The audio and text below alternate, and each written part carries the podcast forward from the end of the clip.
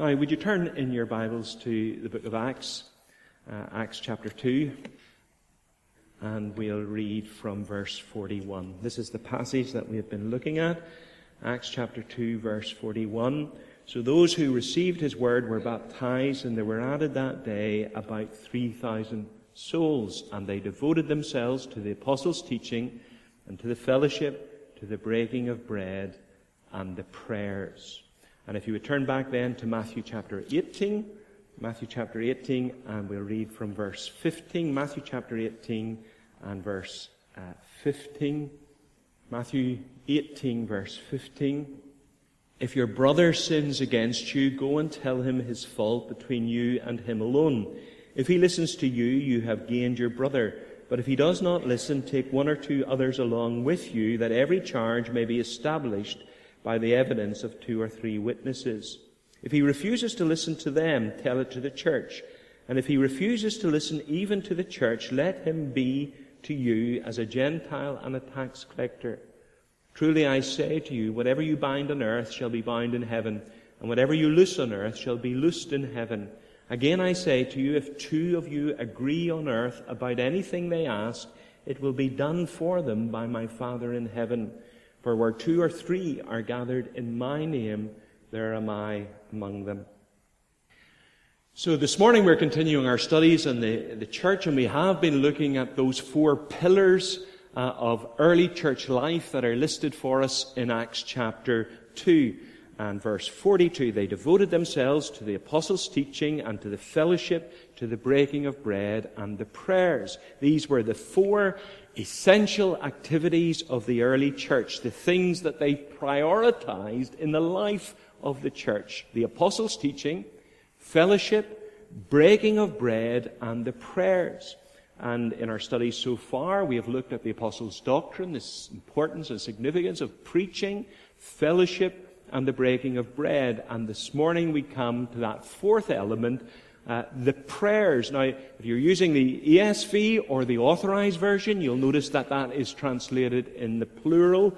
And in the ESV, they add a definite article and it reads the prayers. If you're using the NIV, it says simply they devoted themselves to prayer. It is in the plural, and it, there is a definite article in the original. The definite article, I think, highlights the fact that they met together for special times of prayer, and the plural prayers emphasizes what he has in mind is the collective praying of the people of God. In other words, he's thinking of the prayer meeting. So the subject this morning is the prayer meeting. Charles Haddon Spurgeon, on his famous sermon on prayer, uh, in which he called his congregation uh, to attend the prayer meeting, entitled that sermon, Only a Prayer Meeting. Why do Christians fail to grasp the significance and the importance of regular times set aside for prayer? Because it's only a prayer meeting. It's not important, it's incidental, it's non-consequential. That at a theoretical level, we all acknowledge the importance of prayer, and yet in practice, the prayer meeting uh, of most churches is the least attended meeting uh, in the life of the church. Pastors regularly complain about the failure of the membership to take up their responsibility uh, to come together and pray. And that's because they don't realize or understand the significance and the importance of the prayer meeting. And so I want you to notice three things this morning as regards the prayer meeting. It's our duty to attend the prayer meeting, the reasons why uh, we should attend a prayer meeting, and the hindrances that prevent us from attending the prayer meeting. So first of all, it's our duty to attend the prayer meeting. I would suggest to you that this, this morning that it's a fundamental duty of every Christian to attend the prayer meeting, a fundamental duty of every Christian in general and every church member in particular. I base that assertion on three things. First of all, the Old Testament predicts that Christians will be distinguished by their praying. You turn back in your Bibles to Isaiah chapter 56. Isaiah chapter 56. And uh, we'll read from verse 3 just to see the context. But Isaiah 56 and verse 3.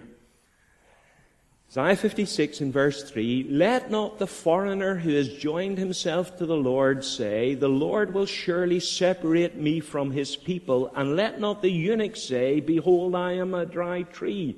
For thus says the Lord to the eunuchs who keep my Sabbaths, who choose the things that please me, and hold fast my covenant, I will give in my house and within my walls a monument and a name better than sons and daughters. I will give them an everlasting name that shall not be cut off. And the foreigners who join themselves, that's the Gentiles who join themselves to the Lord, to minister to Him, to love the name of the Lord, and to His servants, everyone who keeps the Sabbath and does not profane it, and holds fast my covenant, these I will bring to my holy mountain, and make them joyful in my house of prayer. Their burnt offerings and their sacrifices will be accepted on my altar, for my house shall be called a house of prayer for all peoples. Now here we have a prophecy about the future gospel age, the messianic age, when eunuchs and, and, and Gentiles, foreigners can come into the house of God and worship God acceptably. Previously, they were disbarred, they were banned, but a day was coming when they could come into the house of the Lord, and that house would be known as a house of prayer. Now, Christians are living stones that uh, are built together that become the house of, of the living God, the house of God. And that house, in other words, Christian people will be known as people of prayer. This is why churches in the former Soviet Union called their buildings prayer houses. Because this passage tells us that the people of the new covenant that are brought into the presence of God will be distinguished by their corporate praying. Do you remember when uh, Ananias is instructed to go and speak to Saul, that arch per, uh, persecutor of the church, and understandably he's a bit reluctant to go because of his reputation. And uh, the Lord says to him, Behold, he prays. He's a different man. He's a changed man. His heart has been conquered and subdued. He's now my disciple. And the evidence of that is that he prays.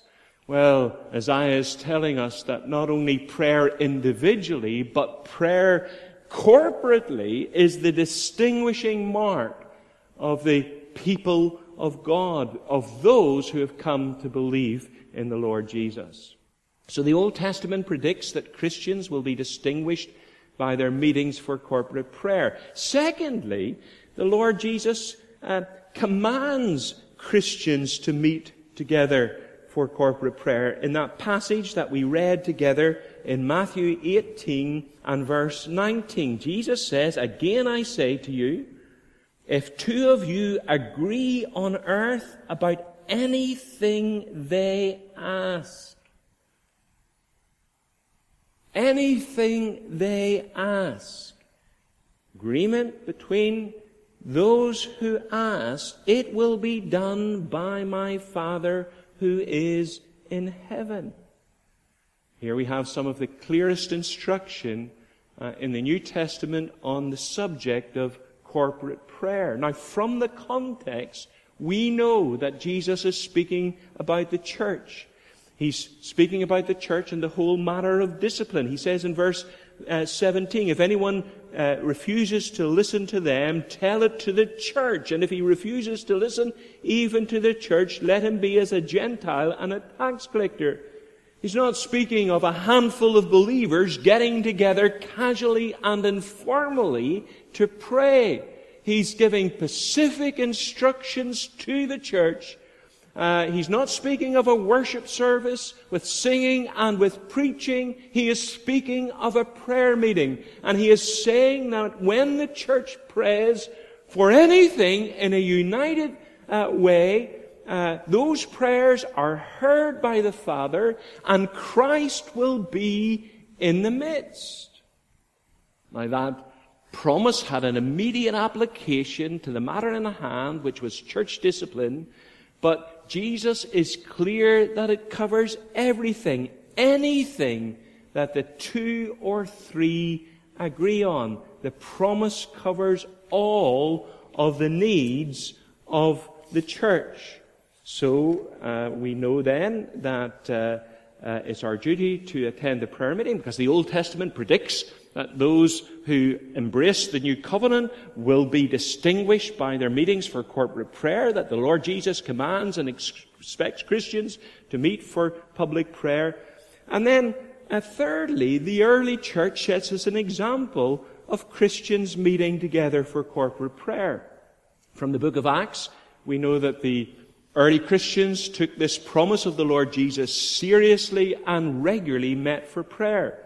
The first recorded prayer meeting is in Acts chapter 1. And if you just turn over to Acts chapter 1, you can uh, read of it there. Acts chapter 1. And um, let's read from verse 12. Then they returned to Jerusalem. That's after the ascension of the Lord Jesus. Then they returned to Jerusalem from the mount uh, called Olivet, which is near Jerusalem, a Sabbath day journey away. And when they had entered, they went up to the upper room where they were staying, Peter and John and James and Andrew, Philip and Thomas, Bartholomew and Matthew, James the son of Alphaeus and Simon the Zealot and Judas the son of James.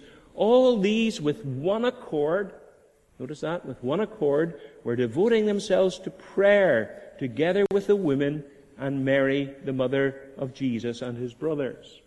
Now that's unusual. Because in the synagogue, there was no such thing as a prayer meeting. They met to listen to the law expounded and to recite set prayers. But here we find these early believers coming together to pray. Notice the women are present. That wouldn't have happened in the synagogue. The women had to sit at the back or had to sit behind a lattice screen and observe the, the men praying, but they couldn't pray themselves. But here are the women, and they're present, and because they're present, presumably they prayed, they met for prayer. That's a remarkable thing. That's a, a, dramatic change. You find the same in Acts chapter 4, meeting together for prayer. Seven times.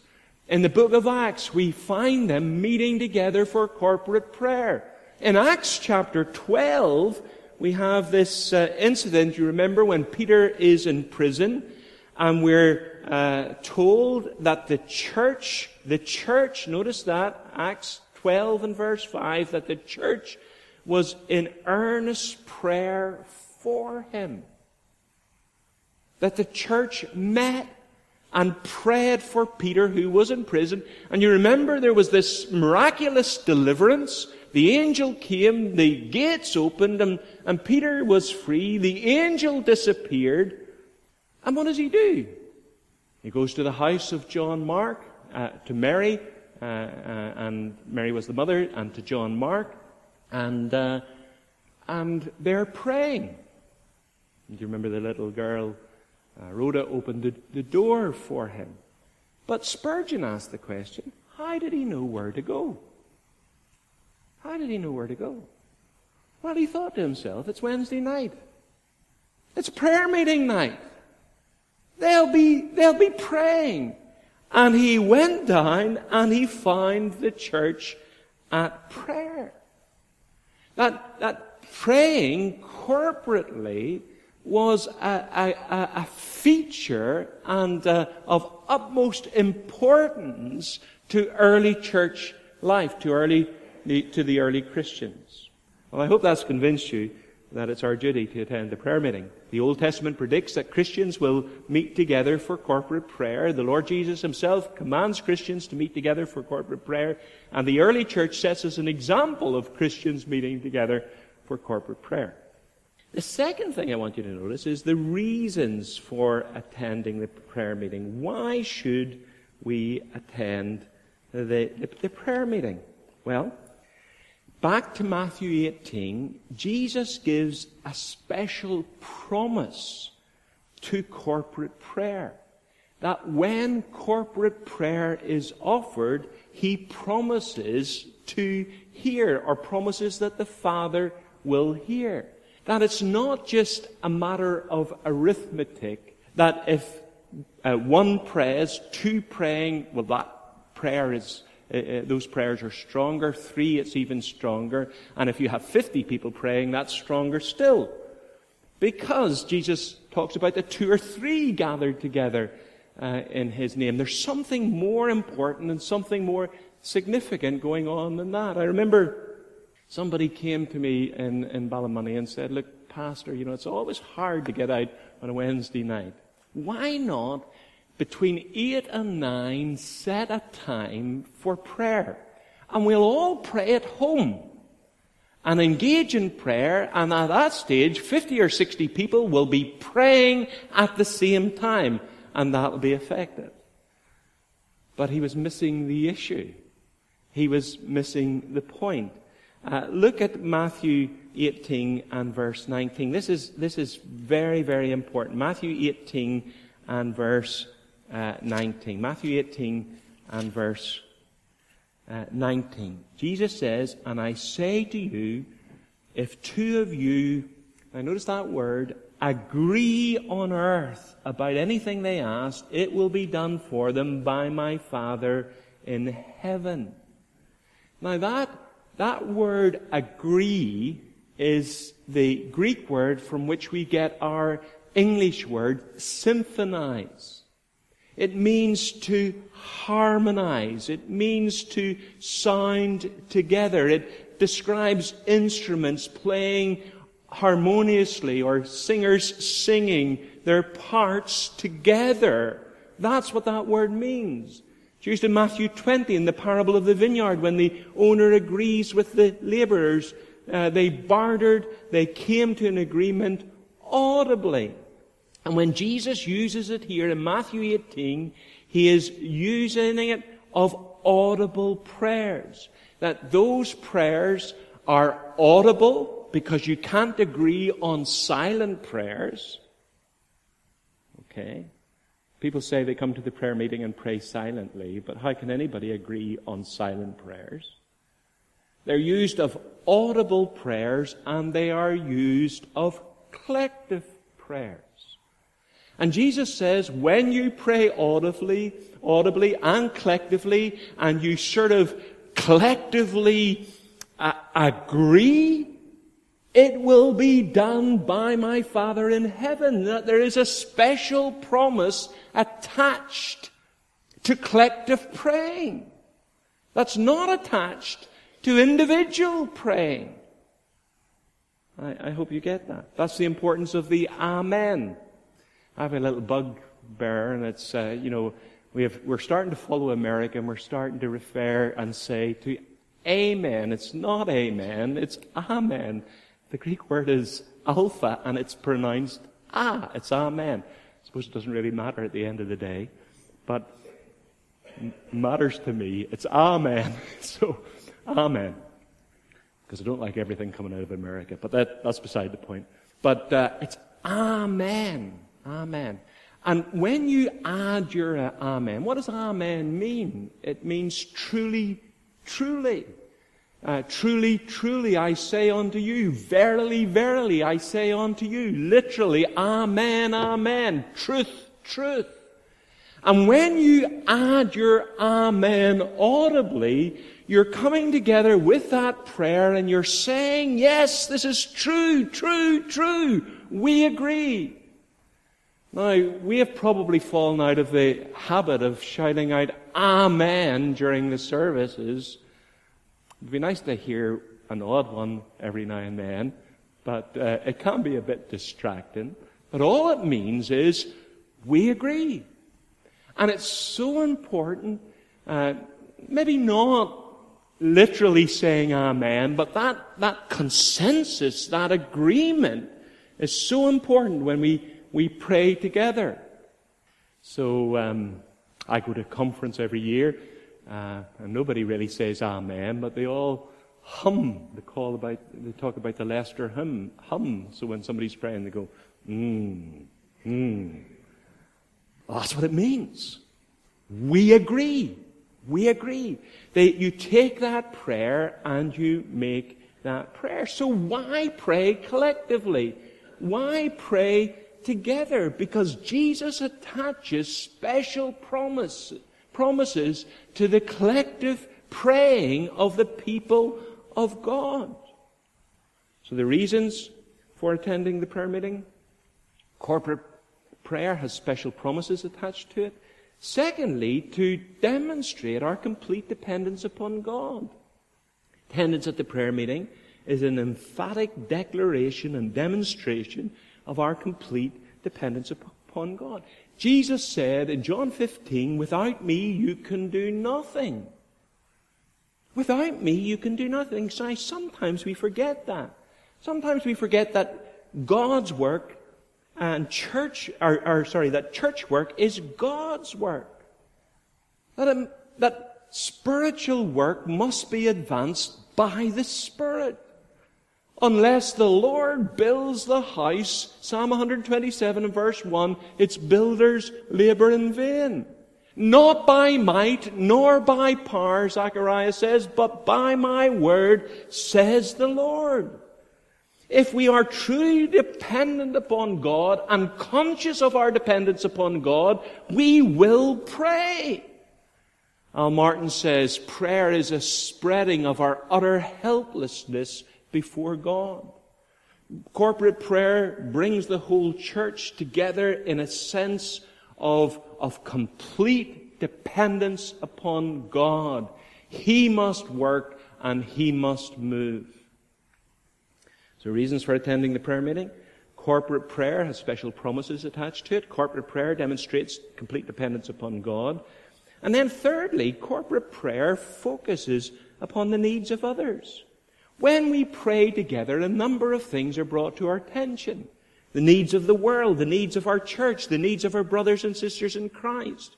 There's always a danger when you pray alone that you become self-absorbed and all you're concerned about are your needs, your wants, and your desires. But in corporate prayer, your eyes are lifted to the harvest field. Your eyes are lifted to the body of Christ so that you see the needs of others, that your eyes are lifted to the persecuted church. Communal prayer meetings protect us in a great degree from self-absorbed and selfish praying. And then there's another reason why we should pray together, and that's to provide schooling in prayer. You see, when you come together and you hear older saints pray, and how they address God, the reverence that they have, the uh, ability that they have to quote scripture and, and use that scripture to plead the promises of God. They see, you see their priorities. That actually teaches those of us that are younger in the faith on how we should pray. And then the young people come and, and they pray and they have a, a vitality and a freshness about them that sort of challenges the, the cliched rep- repetition that maybe the older believers have fallen into. And so by that interaction, we are able to learn from each other uh, when we pray. The reasons for attending the prayer meeting corporate prayer has special promises attached to it. Corporate prayer uh, expresses our dependence upon God. Corporate prayer focuses upon the needs of others. And corporate prayer provides schooling in prayer. Lastly, I want you to notice some hindrances that prevent us from attending the prayer meeting. What keeps us from the prayer meeting?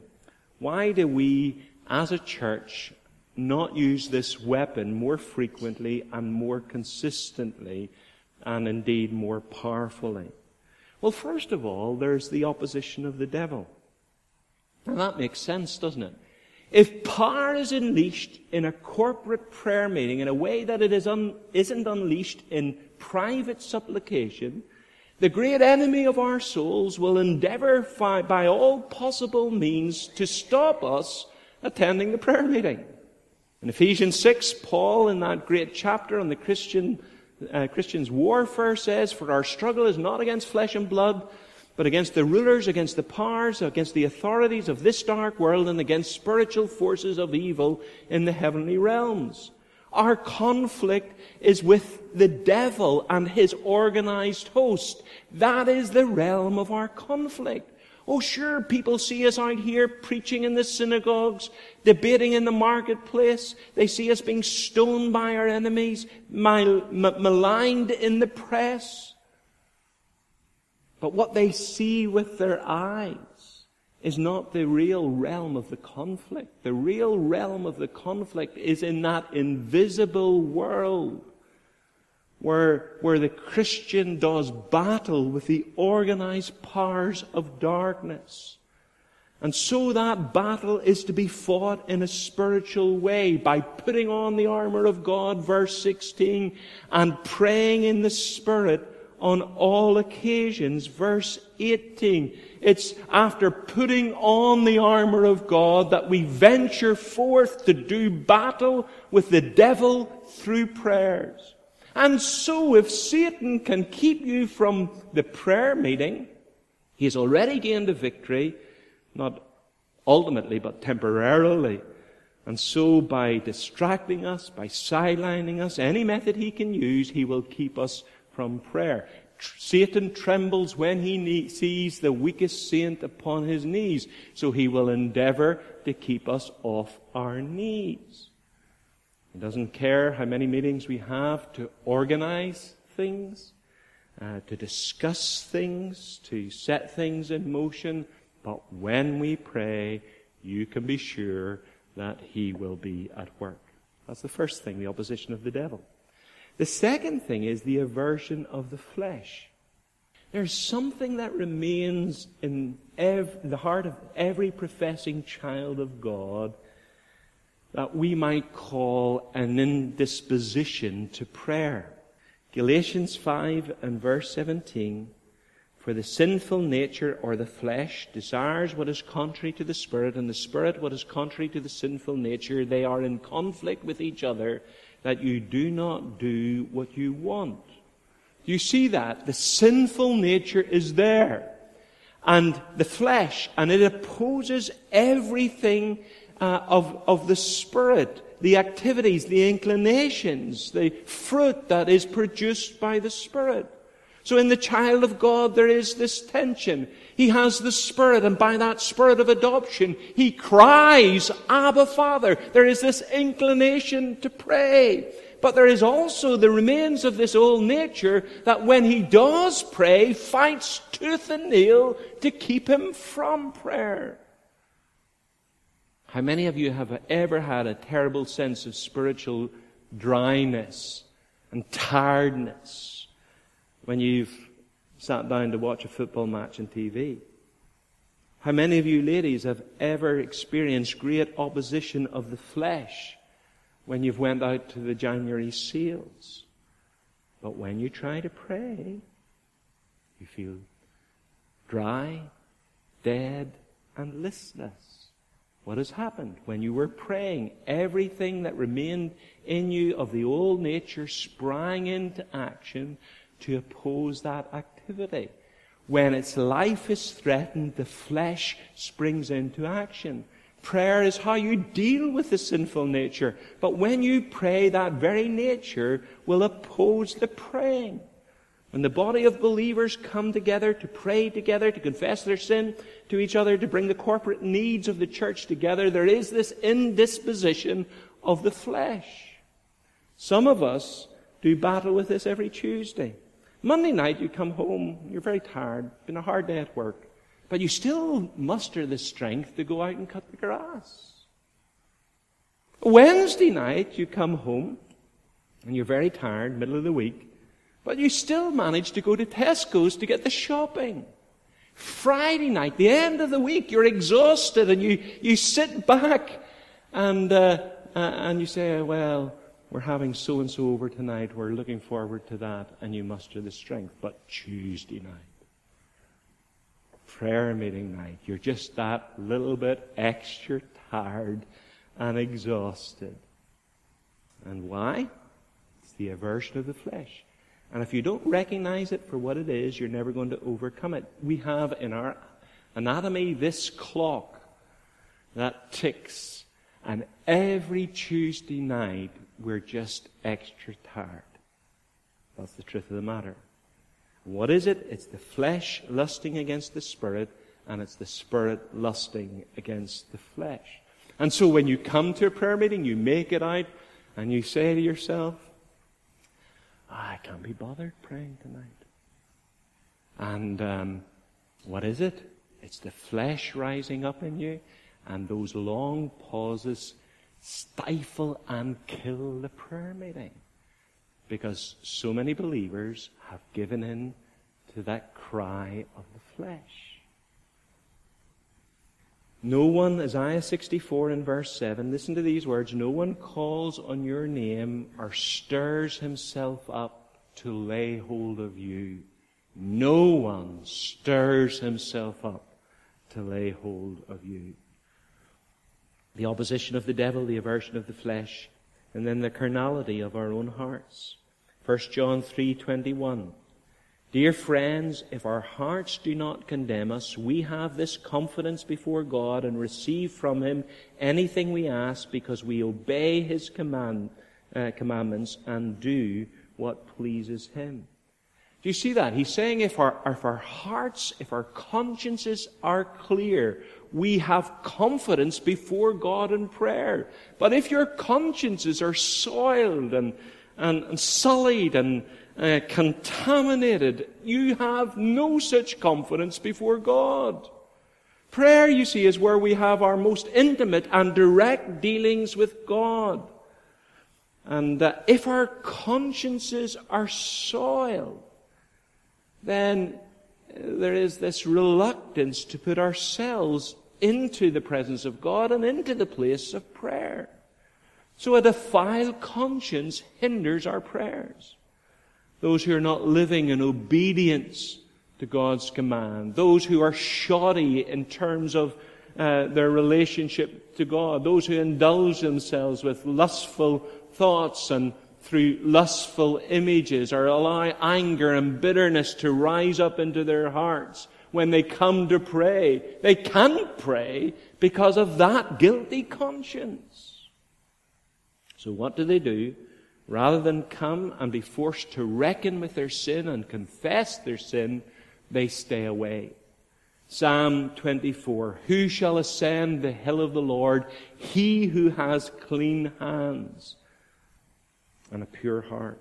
And I would suggest to you this is why the church historically and the church generally, and maybe this church specifically, doesn't pray with as much frequency and fervency as we ought because the demands of this kind of praying exposes the carnality of our own hearts. It gets very close to the mark when Peter says, Husbands, remember your wives. Give honor to them as the weaker vessel. So he says that your prayers will not be hindered. That even how I treat my wife on a Monday, Tuesday, Wednesday hinders my prayers. So why do we not pray as often as we should? The opposition of the devil, the aversion of the flesh, or the carnality of our own hearts. Our duty in attending the prayer meeting, the reasons for attending the prayer meeting, and the hindrances to attending the prayer meeting. Now, I didn't intend to send you on a guilt trip this morning. I don't intend to do that. I realize that you have busy lives and you have other uh, pressures. And some of you have domestic responsibilities. Some of you are students up in Belfast. Uh, and it's just very difficult for you to come. So, so the prayer meeting is going for that reason. It's going to be a smaller, smaller meeting. I just want to ask you, is it, is it a priority? Is it something we value? Is it something that is important to us. Amen.